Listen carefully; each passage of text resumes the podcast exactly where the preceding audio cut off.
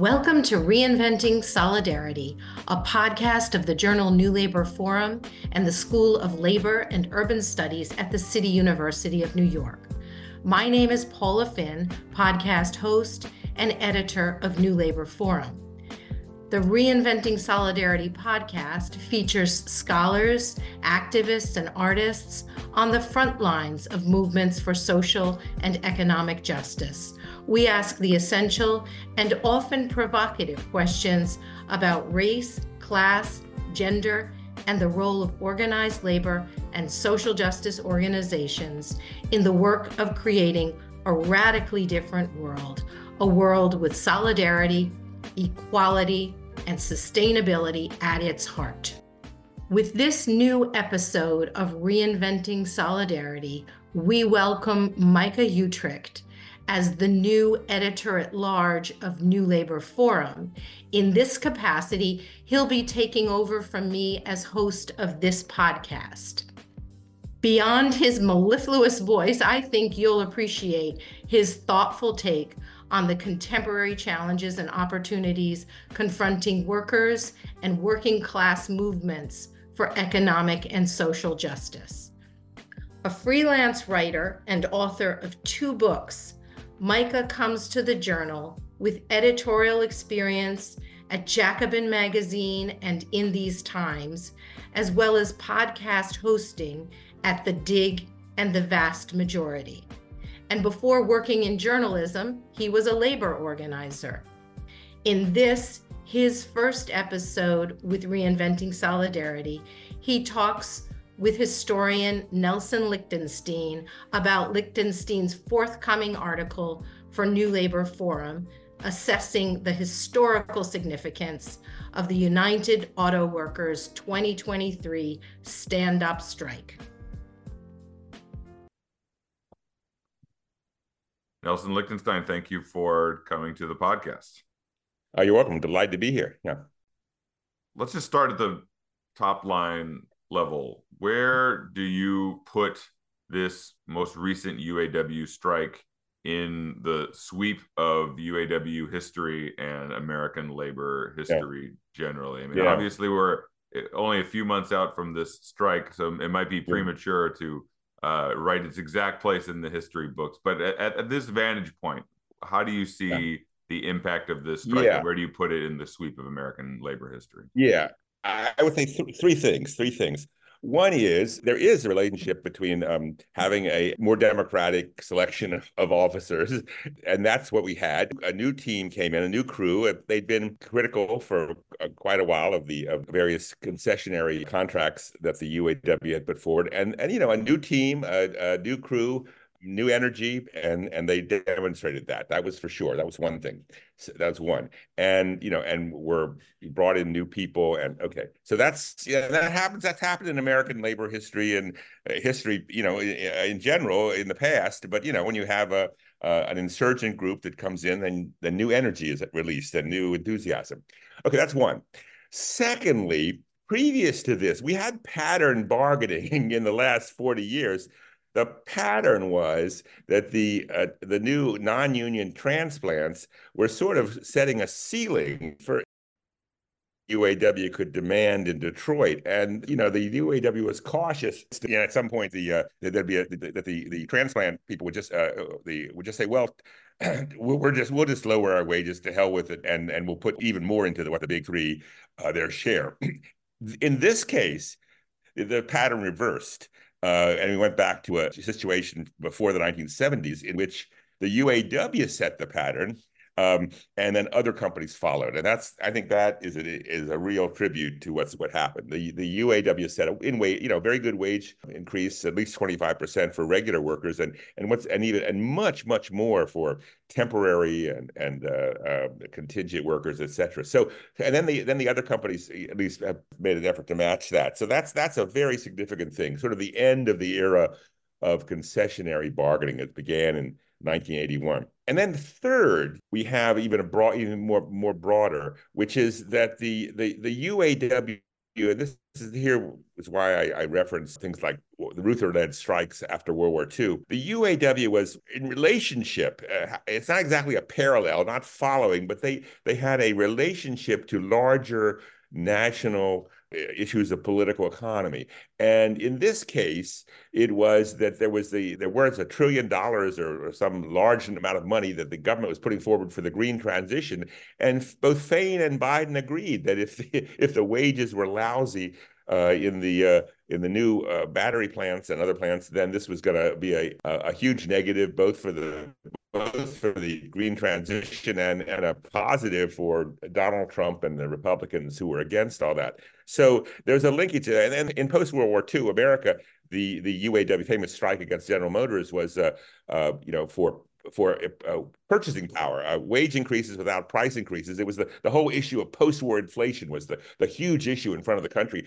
how do we avoid that? How do we stop it? Uh, how do we increase uh, the real incomes of American workers after layoffs after World War II? And and there, Reuther was putting his own program out, but it was in, in tandem with sort of the left wing of the New Deal at that time, people like Henry Wallace and others. So, um, so anyway, so there's three things I think make this a, a very significant historic strike, and uh, one which uh, you know we can't tell at this stage uh, the the dimensions of that, but certainly the potential was enormous.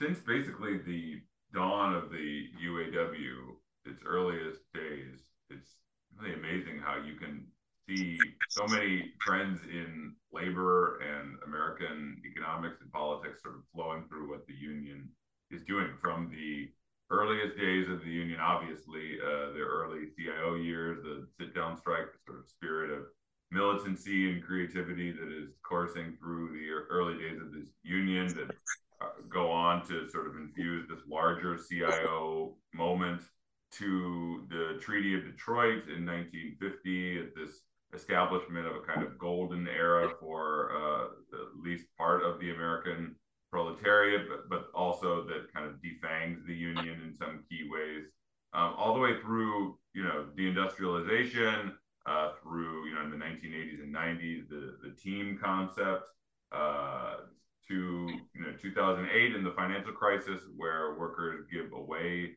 huge amounts of their past gains in order to prop the companies up, the big automakers up through bankruptcy, uh, to today, uh, many of the debates about uh, a green transition, uh, to debates about uh, Joe Biden's economic plan and the Inflation Reduction Act. All of this, you know, the, there's the, the, UAW is a sort of uh, an opportunity to read what is going on in larger politics and economics in, in the U.S. through whatever the UAW is doing at any given time in American labor history. Uh, Walter Reuther, when he was elected president and really took control of the union, well, he elected in 46, became completely con- in control in 47. He made a speech in which he said, the UAW is the vanguard of America.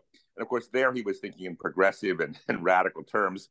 Uh, but it was the vanguard going up for the working class and also the vanguard coming down. I mean, that was the whole, uh, all of the, some of the issue, problems that you just enunciated were where uh, the UAW led the way. Uh, many other unions had problems as well, but the union and the industry have had a outsized impact. I mean, in the in for most of the 20th century, the auto industry was, as Peter Drucker said, the industry of industries.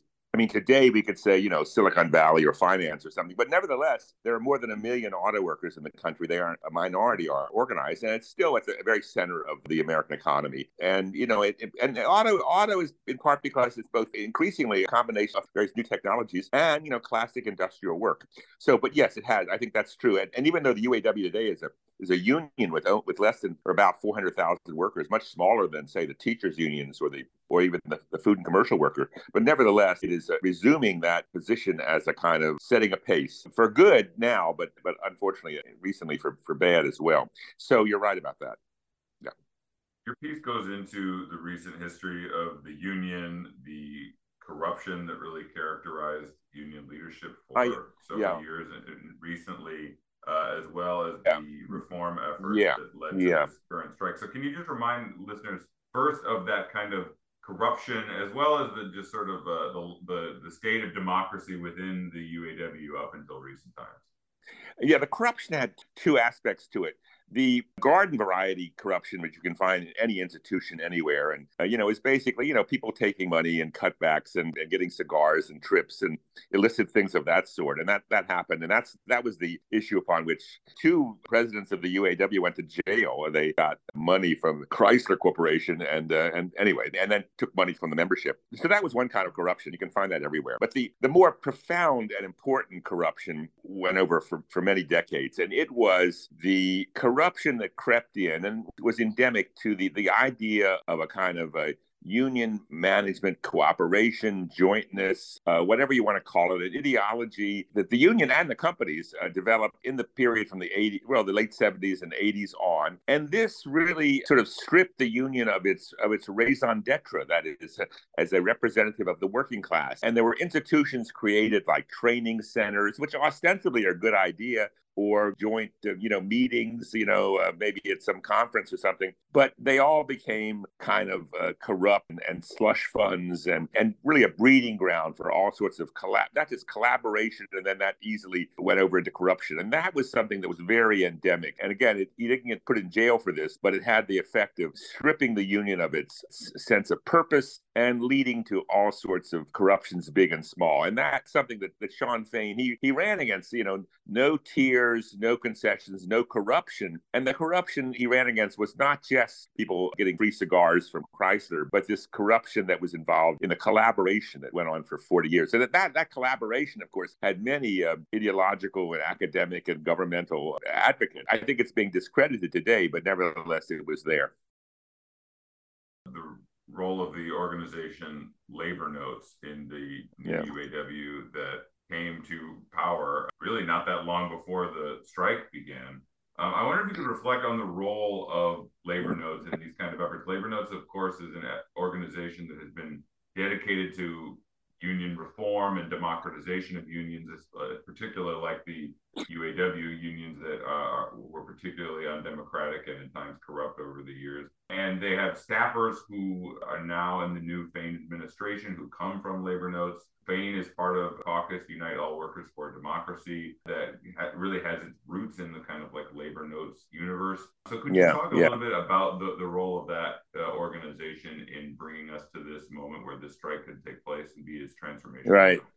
Yeah, I mean, labor notes. I mean, it's a remarkable. It's it's actually in, in the scope of, of, American labor history to have a oppositional publication and movement for more than forty years is extraordinarily. Uh, I think it's unprecedented, really. Uh, anyway, labor notes came out. The people who founded labor notes came out of the of the New Left, but more specifically, came out of the International Socialists, who were a sort of unorthodox Trotskyist formation, uh, which you know very active at Berkeley and, and New York and places like that in the in the in the 60s and the early 70s. They industrialized. That was a, something that many in the New Left did. The Communist Party had done that in 1948, or in the, in the 30s and 40s, in the 48 in particular, and the New Left did that more generally. And so, you know, the the idea is let's go to the steel and auto and trucking and uh, places like that, and you know, if not create the revolution, at least you know create a, a militant, dynamic trade union movement. And you know, the 70s came along and a recession, and it, it put the kibosh on on some of those more venturesome dreams. So they founded the first, the original name of, of one of their publications was Workers' Power. and uh, and then they changed the to Labor Notes. Uh, sort of, but nevertheless, the the slogan of Labor Notes beginning in 1979 was "Let's put the movement back in the labor movement." And and I, I I've been proud. I'm proud to say I've been a supporter of Labor Notes, just a financial and sometimes a writing supporter for all my life. And I think it's a, a, vital institution. So, what it first did, very importantly, they campaigned against and wrote books and pamphlets and, and did more than just put out a magazine. They also held conferences and workshops and, you know, really that, that kind of organizing. Uh, first against the concession bargaining that began in the early 80s and wrote Jane Slaughter and Mike Parker wrote a famous book, uh, Concessions and How to Fight Them. And then I think equally and maybe even more important, they were opponents of this collaborationist, this, jointness, this labor management cooperation, which everyone from Robert Reich to uh, the head of, uh, of, of, Ford were, was in favor of it, but they said no, this is a big mistake, and uh, they campaigned against that. And I think they ult- they won. Ulti- I think ultimately they won. So Labor Notes was there. Now they were they were not directly the organizers of opposition groups in the UAW, but there have been opposition groups going way going all the way back. There is something about the culture of the auto workers which has which every so often generates oppositional movements.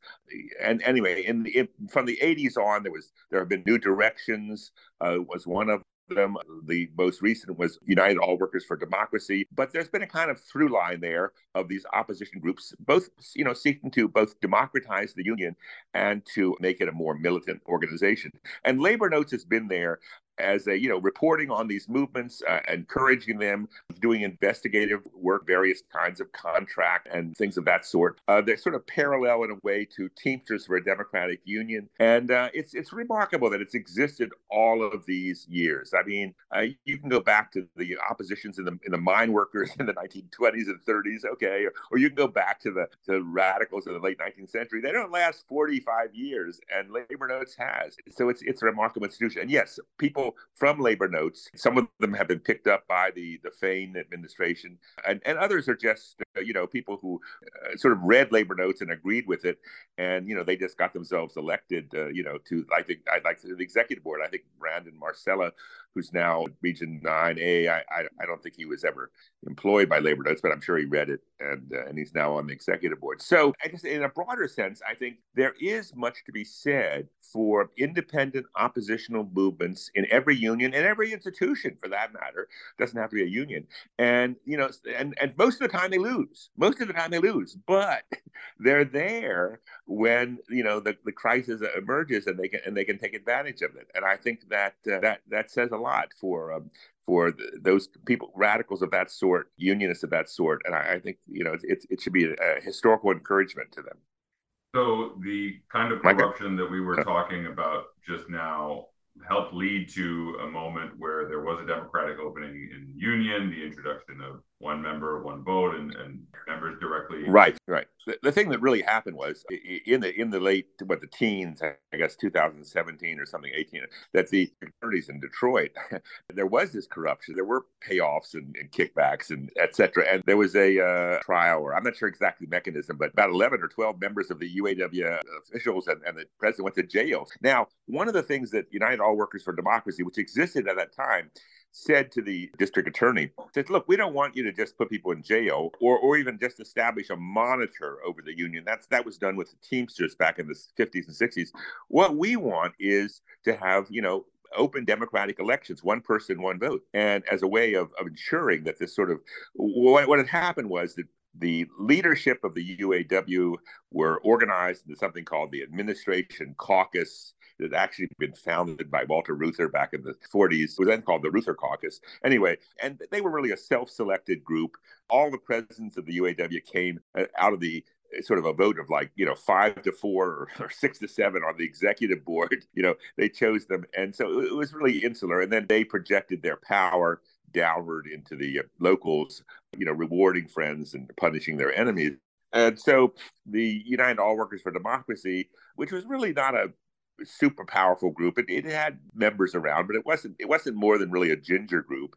Said, look, let's have a, uh, first a referendum on whether or not the workers want to elect their officers by one person, one vote, and then we'll have the if that wins, then we'll have that election. And they did that, and as a result, remarkably, the insurgent slate, you know, at which Fain was was one of them, they eventually won a majority of the UAW executive board and the presidency.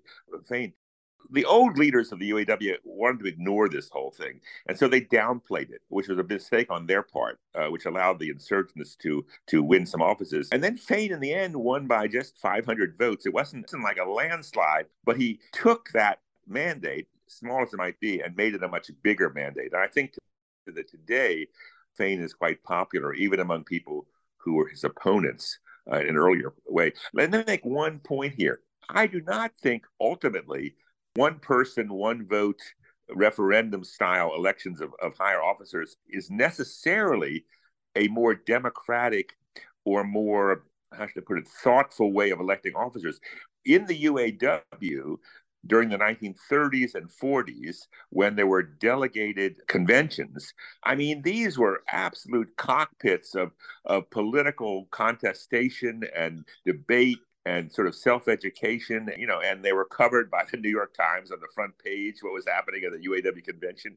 I mean, you know, if you if you can have really genuinely elected delegates and you and, the, and from the locals, and then they go and debate, and everyone from Edmund Burke on the one side to Lenin on the other thought that, that this was the best democratic way to do it. You have delegates who are empowered to vote their constituents, but also to you know be creative at the convention itself. Now, anyway, that over time, those delegated conventions became uh, sort of uh, structures that that the leadership controlled. So it, it you know it was a good good thing to have this uh, the, way they're doing it now. But I'm just saying that there are have been times in the past when delegated conventions can be quite democratic.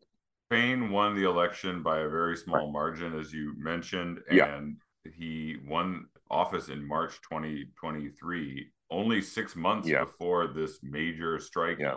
takes place. I remember reading reporting at the time of his victory in Jacobin, our labor reporter Alex Press uh, was at the bargaining uh, yeah. convention in Detroit, and yeah. she did not sense any sense of unanimity among the UAW leaders and rank yeah. and file for what the Fain agenda was going to be. You know, he had, he had just barely pulled out this election, uh, and now they were turning to a, a massive strike before the Fain administration was even really able to consolidate its power within the union. Were you surprised that the new reformers were able to pull this off in such a short amount of time after taking office? Not entirely, because I thought there was a thirst for it, and there was residual militancy in the UAW, which was always there. Jane Slaughter made the point in an article in Labor Notes that even when the leadership was terrible, kind of well, you know, just corrupt and not and not in communication, had done no mobilization. So, for example, in the 2019 General Motors strike, where 40,000 GM workers were on strike for, for 40 days, you know, the, the membership was absolutely there. They were they were on strike. There was no sense of you know, we, we don't want to do it. Or, or, or you know, there, there, was like, we want to do it. There was always this residual militancy. So I think all you had to do was to tap into that and I mean, I, not that I, I mean, that was there. And, and Fain did that very skillfully over the summer.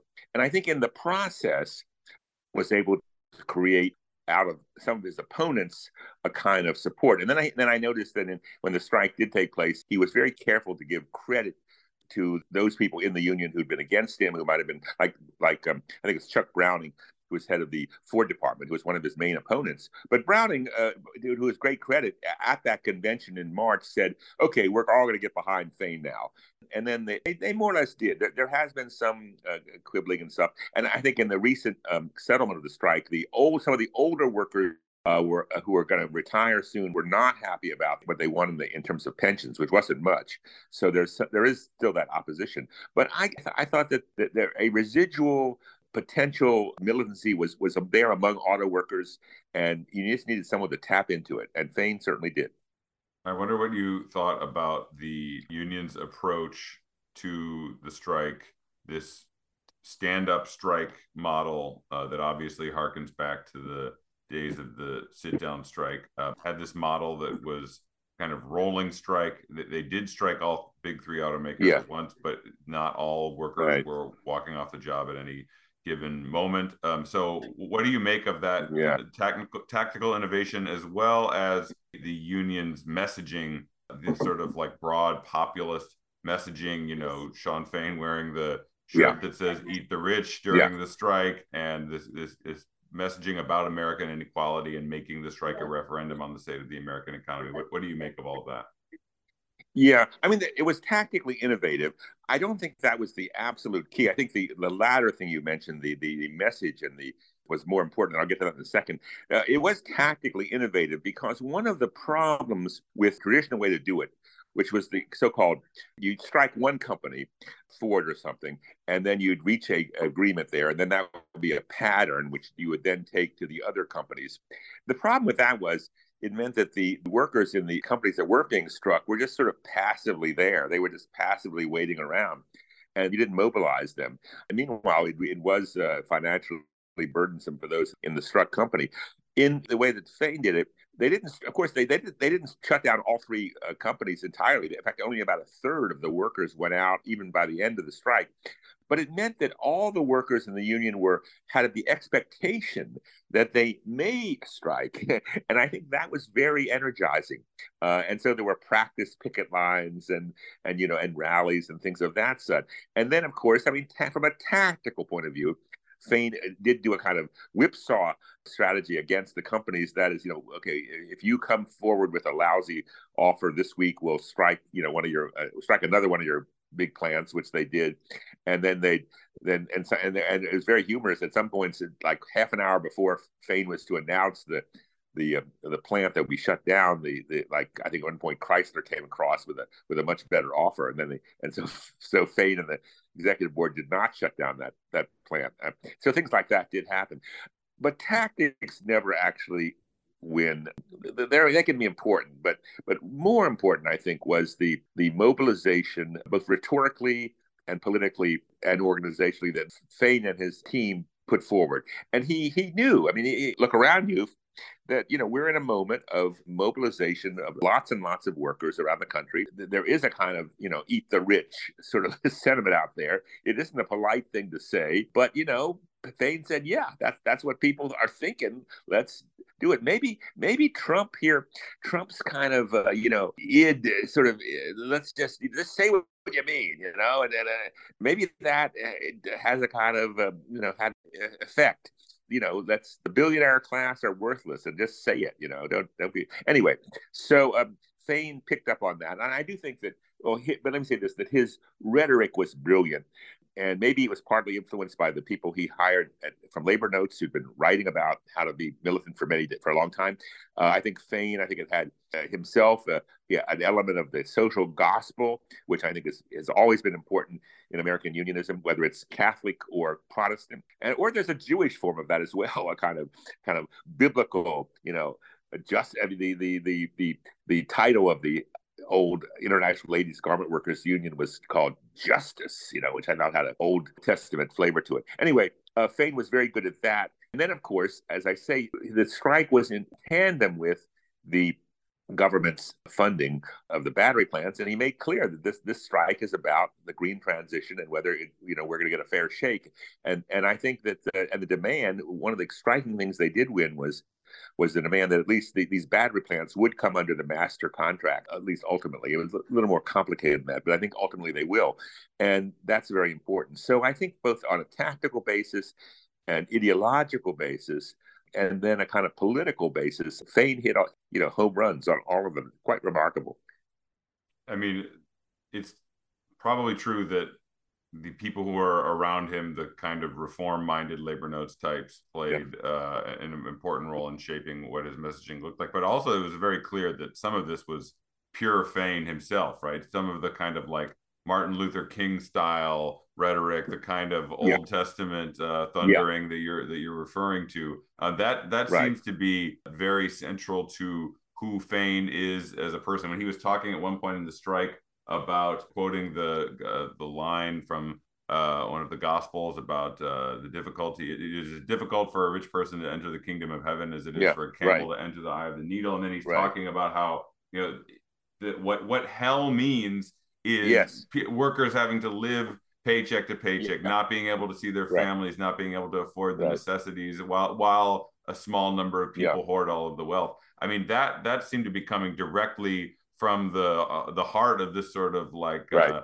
Midwestern Protestant right. uh, the guy, right? This this was Fain himself. This was uh, what he truly believed. He truly was disturbed at, at a deep emotional core uh, about yeah. the state of the American economy and he, he, he portrayed those things in a way that could resonate with lots of people who are also angry about that level of rising inequality. Yeah, yeah, I agree with you. And I, yes, and I think I think that's very important. And you know, he is from Kokomo, Indiana. I mean, you know, uh, and uh, absolutely, I think that that was very important, very genuine, and he and he knew he knew some of his gospel, and I think that's that's very important. Now, whether or not that counters the or has an impact. We can talk about that of the evangelical Christianity, which has moved so far to the right. Is another another story, but I think it, it is it's very genuine. And he, all, I, again, I, I'm not privy to the internal, you know, who was writing what speech, but Fain, I think, picked up the he picked up the ethos of, of, of so many American workers, and he ran with it. And that's important to do that, you know. That and, and a lot of and sometimes union leaders get stuck in their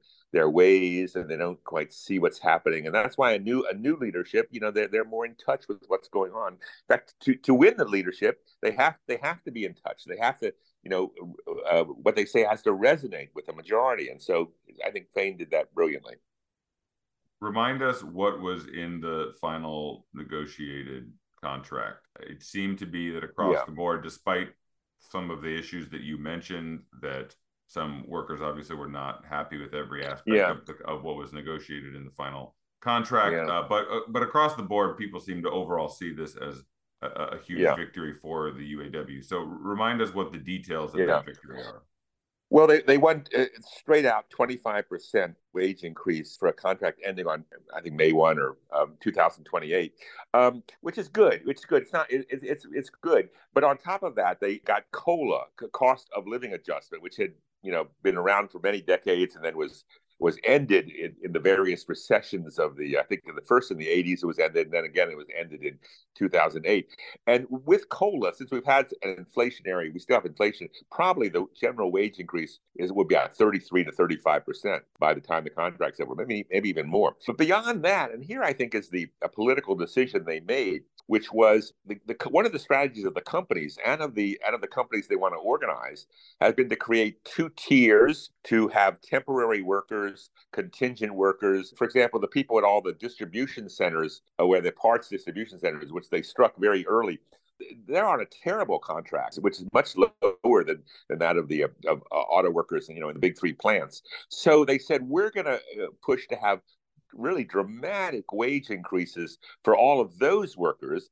And if we then are not going to push for better pensions for our, um, you know, veteran, uh, long-time workers, well, you know, in, in, terms of organizing and in terms of really who needs it, and and and create making the union look like it can do something spectacular, let's give this money to the to the younger people, the ones who are on these second tiers, the ones who are who are contingent, who are temporary workers, and they did that. And some people uh, some of those people who were like earning $17 an hour are going to end up, you know, doubling their wages in months, not years.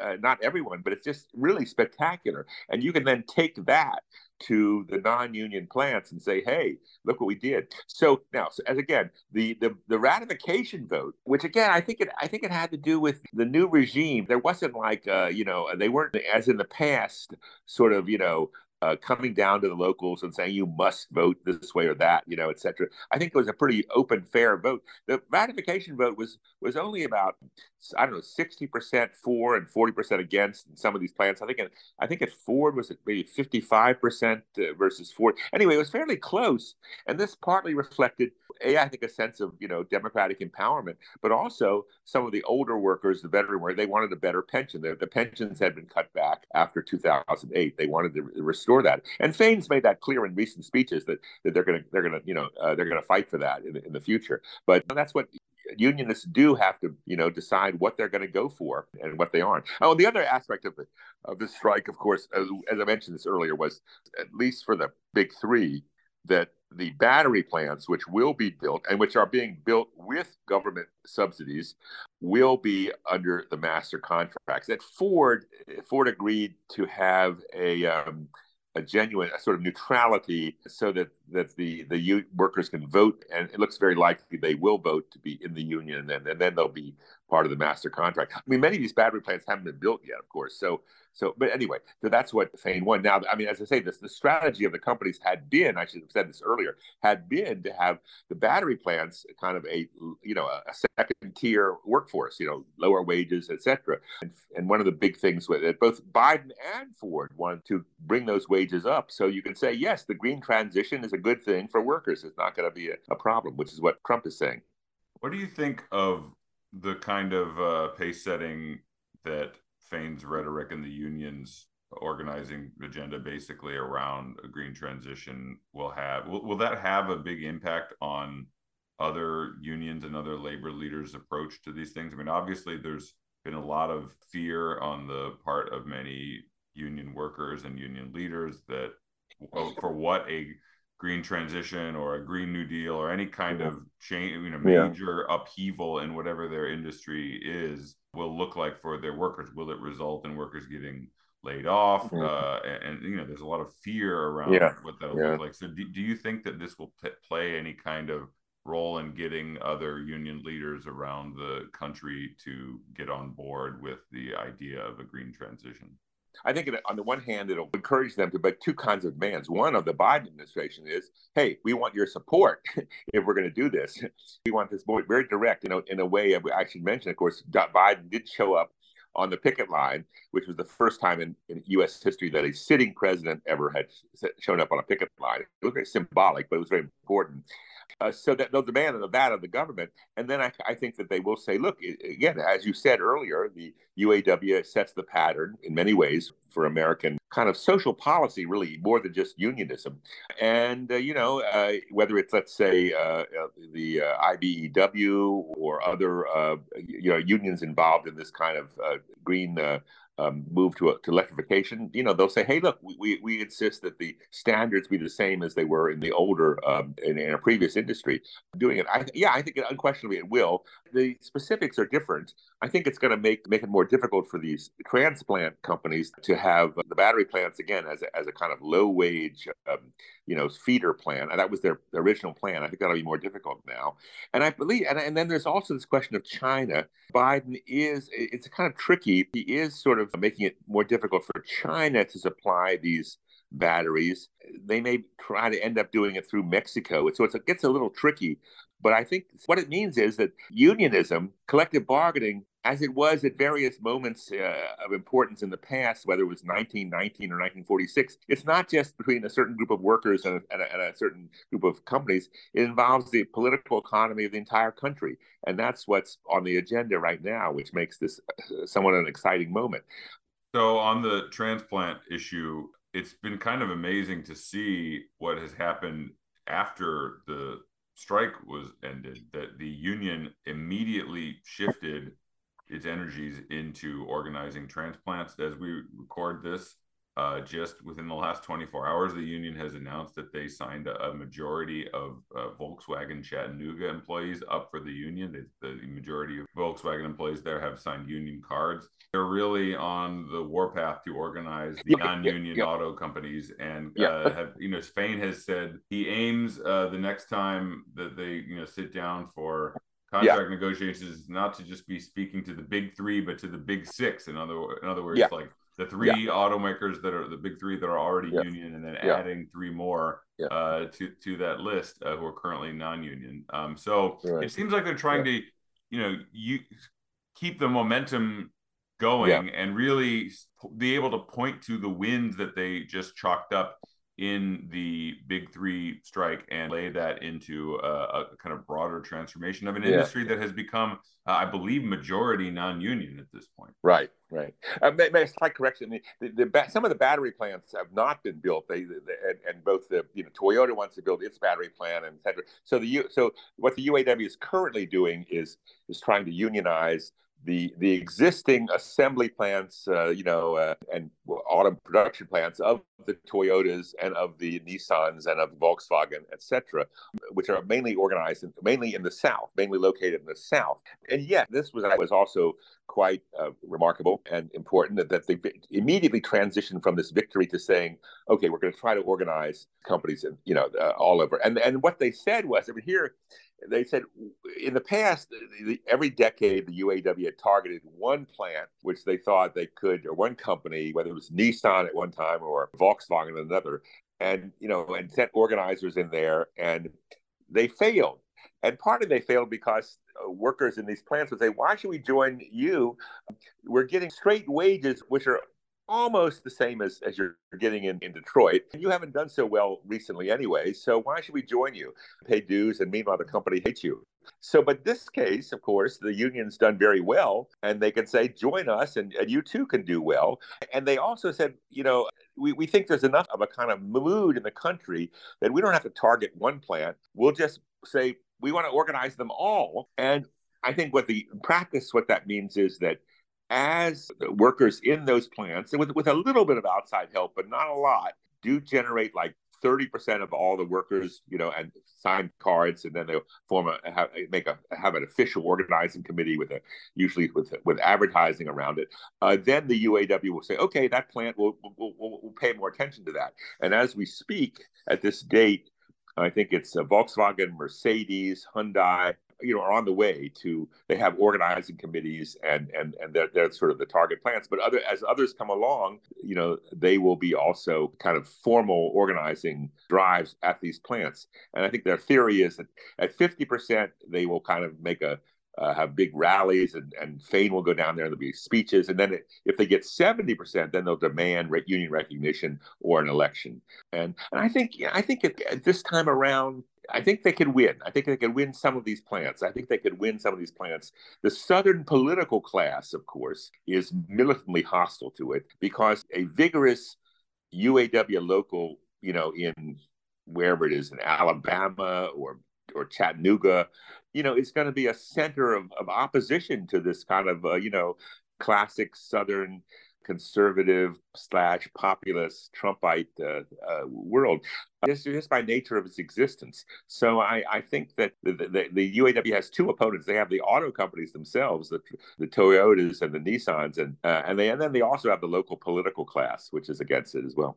And so, what you're getting at here is suggestive of why this struggle is so important, not just for auto workers themselves, not just for raising standards within an industry where they've, you know, much has yeah. been taken away from these workers, not just for the expanding sector of non-union auto workers for the country, but the Republican Party clearly recognizes that a, a beachhead in the yeah. non-union right-wing South uh, would be deeply threatening to its political project, its ability to hold on to power uh, in these kinds of states.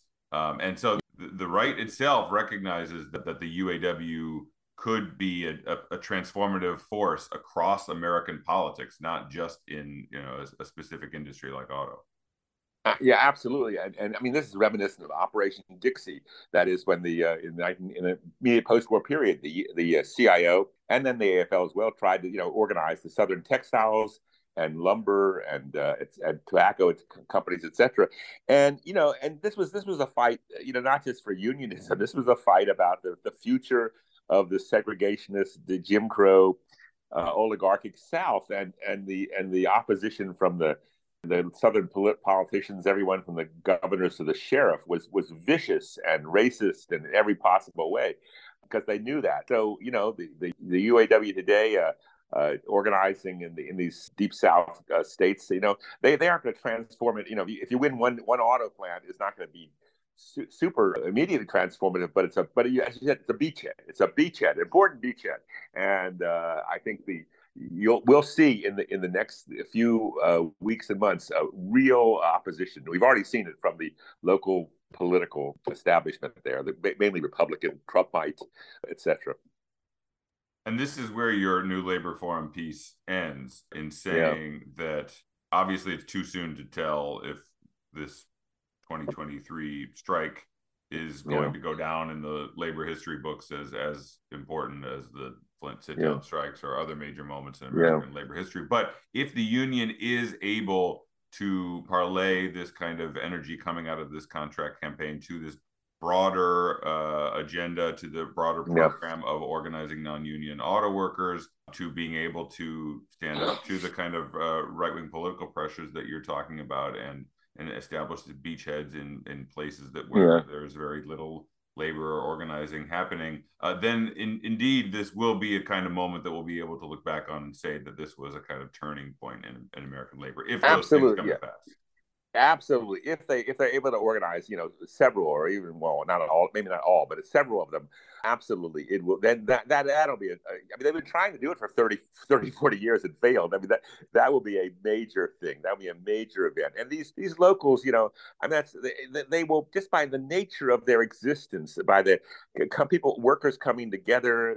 Most of them are in fact black and white and, and Latino now. They will be oppositional to the to the local political culture, even though you know, I'm sure there'll be some Trumpites in the in the rank and file, and that will have a huge impact. And I think it'll also give spur on the teacher unionism. We had the uh, red red for ed, you know, four or five years ago. I think it'll be a shot in the arm for that, and a shot in the arm for all sorts of uh, opposition groups in the South, you know, in, in opposition to this kind of frozen political regime which is there. Absolutely, I think it will. And one other factory company is Tesla, and Tesla is in the in the Bay Area.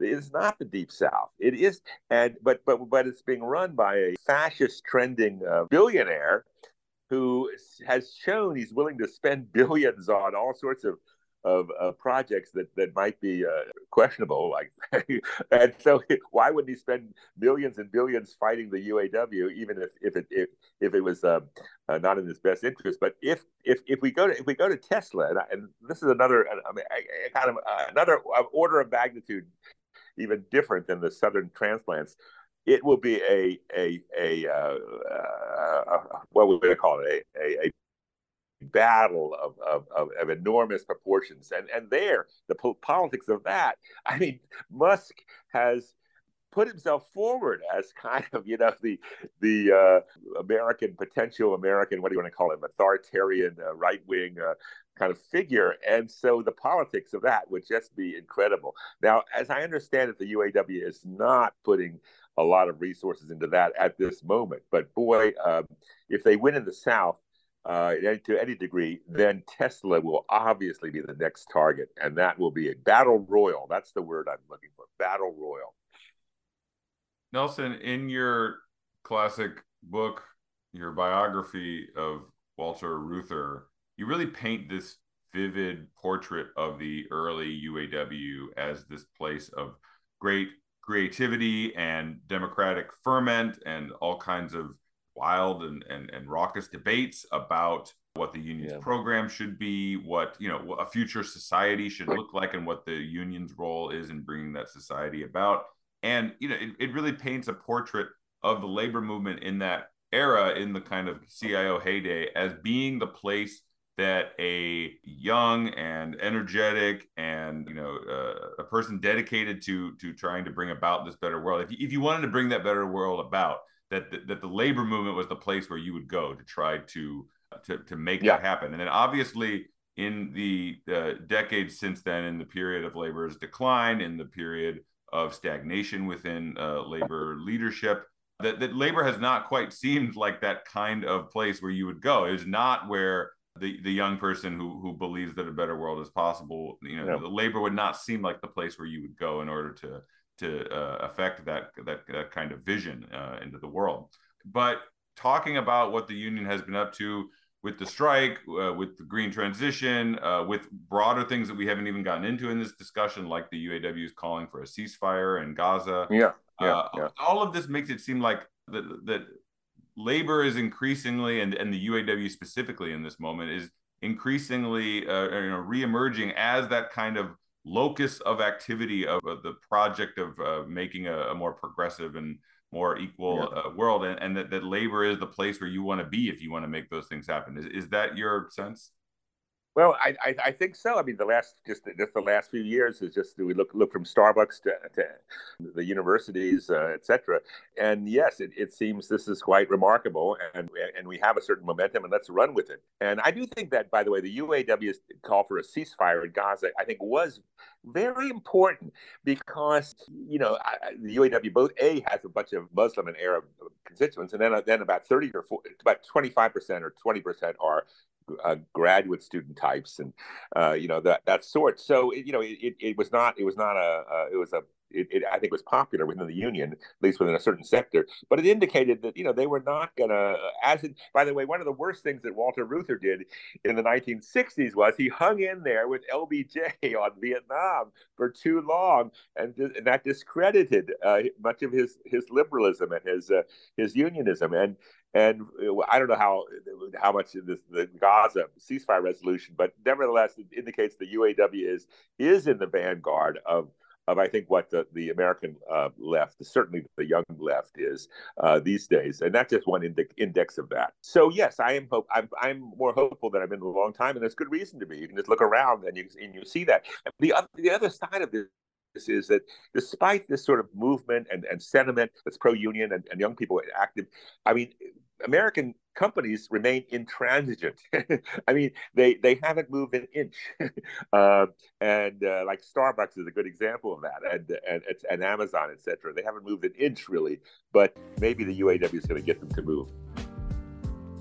Issues like those raised in today's podcast are taken up in classroom discussions at the School of Labor and Urban Studies, where our preeminent faculty and engaged and diverse student body grapple with the most pressing challenges confronting organized labor and working class communities. For more information about the school, visit slu.cuny.edu. To learn more about the podcast and listen to other episodes, visit slu.cuny.edu slash podcast and to subscribe to New Labor Forum or sign up for our free monthly newsletter, visit newlaborforum.cuny.edu.